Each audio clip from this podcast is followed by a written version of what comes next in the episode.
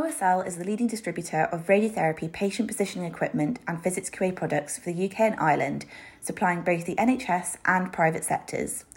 We currently have a busy event schedule and will be attending many conferences in the next few months and many of the regional study days.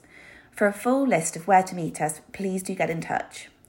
As well as our event schedule, we also have a busy product portfolio that has recently been updated to. This includes Sky Factory for state-of-the-art visual LED lighting. We have MyQA Ion and IonRT from IBA for automated patient-specific QA for photon, electron and proton radiotherapy. And we also have MR Box from our AI suppliers at Therapanacea, allowing AI-powered MR-only workflows for a more consistent and high-quality planning pathway. For SGRT, we have a vast range of open-face thermoplastic masks, as well as surface-guided compatible Clear Bolus from Clearsight, preventing any risk of interference between the skin surface and your SGRT solution. And as always, do not hesitate to get in touch to discuss your product and service requirements with our friendly and knowledgeable team. Our account and clinical specialists are from a radiotherapy and physics background, and we are more than happy to chat about the clinical benefits and the workflow of all of our products. Hello and welcome to RadChat. We're at UKIO. My name's Norman John Anderson and I'm joined by fellow host Joe McFamara. Hi everyone. So we've got another wonderful guest who's come back to the conference just to speak to us today. Would you like to introduce yourself, please? I'm Ruth Matthew. I'm actually working in Royal Derby Hospital. I'm one of the MRI radiographers in the department. Amazing. So can you tell us a little bit about your career pathway? I've had a total of 11 years of experience, but that is in the Middle East, and I was working in the Middle East almost like 8 years, and then I've decided just to move back just because I wanted to have a really better life with my children and my family. So that's when I decided, and the first interview that I got into was Royal Derby, and the first place that welcomed me was Royal Derby. And I would never give a dime to move away from that place because they have taken me to a family that really takes change and lifestyle. Wherever I struggled, they just picked me up and they just held me together as a doctor that comes into the family. Oh, that's really lovely. What does that mean to you?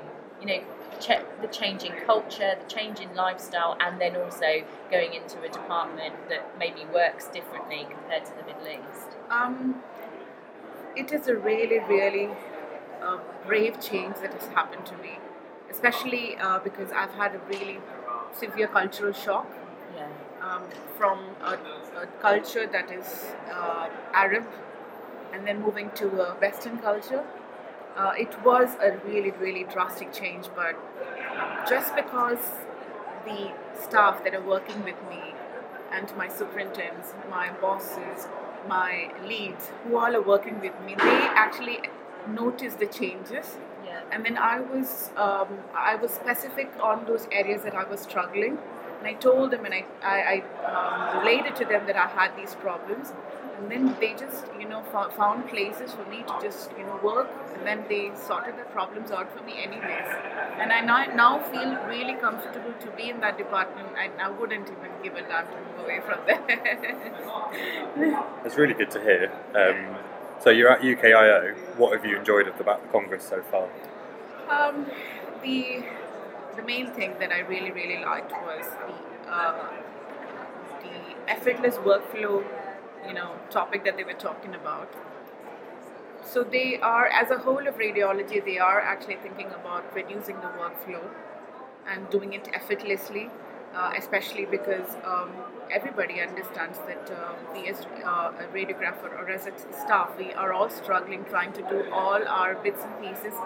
We are, spending hours and hours in the, host hospitals, and then we try our best to sort out those workflows. Work list on the department, but so when this topic comes in, that really helps us to understand that people are thinking about us, and that effortless workflow is needed, and then that's where AI comes in. So when I first came in, I was like, okay, is AI going to take the whole of radiology? Yeah. Is it going to take the role of a radiologist, or is it going to take a role of the radiographer? No, That was the first question a person asked in a session, and they specifically told us, no, it is just to use it as a tool, and we are the pilots anyway. Yes. We will hover over areas where AI is not able to cover up, and I think AI is evolving, but not to the point that it's going to take our jobs away. Well, how long? I won't ask you this because it will be controversial, but MRI waiting lists are pretty long, aren't they? I know. So, I know from personal experience, I've got people that are waiting over a year to go for an MRI.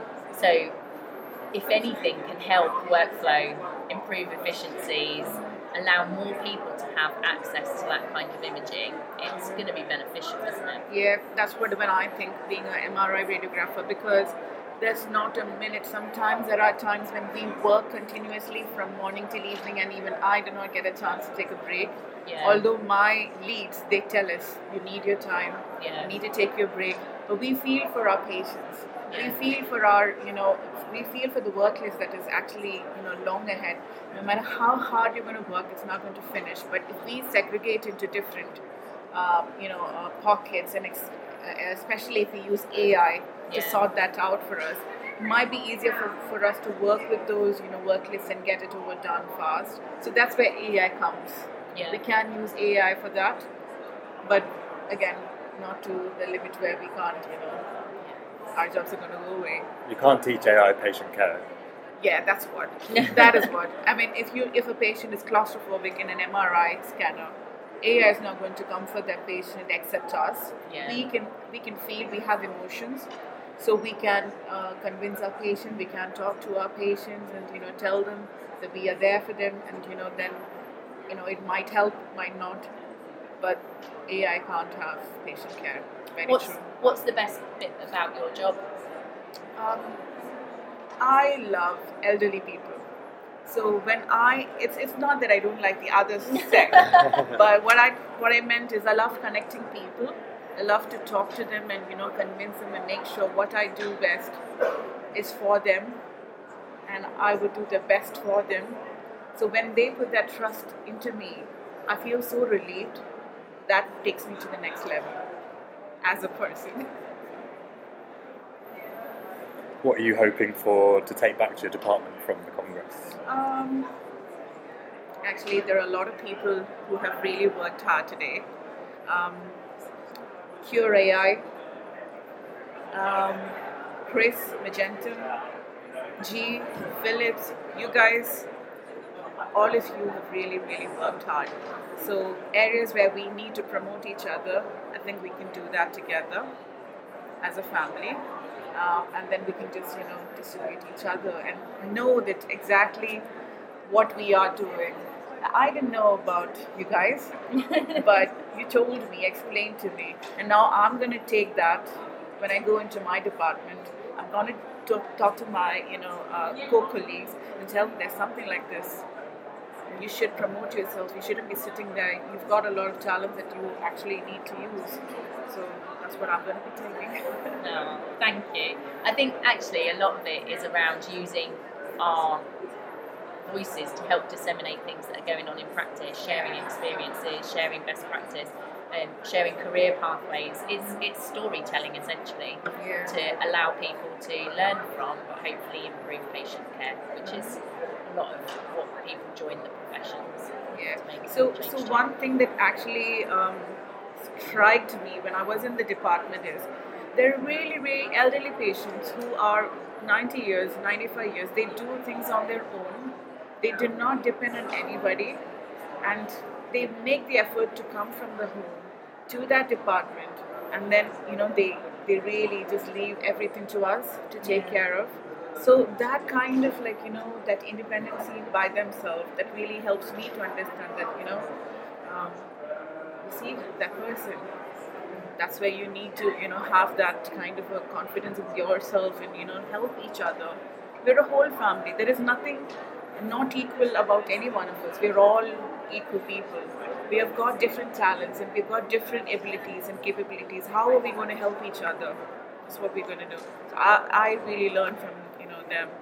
And that's really helped me to understand that I should be thankful for who I am today and what I am going to be tomorrow, it's only because all of them.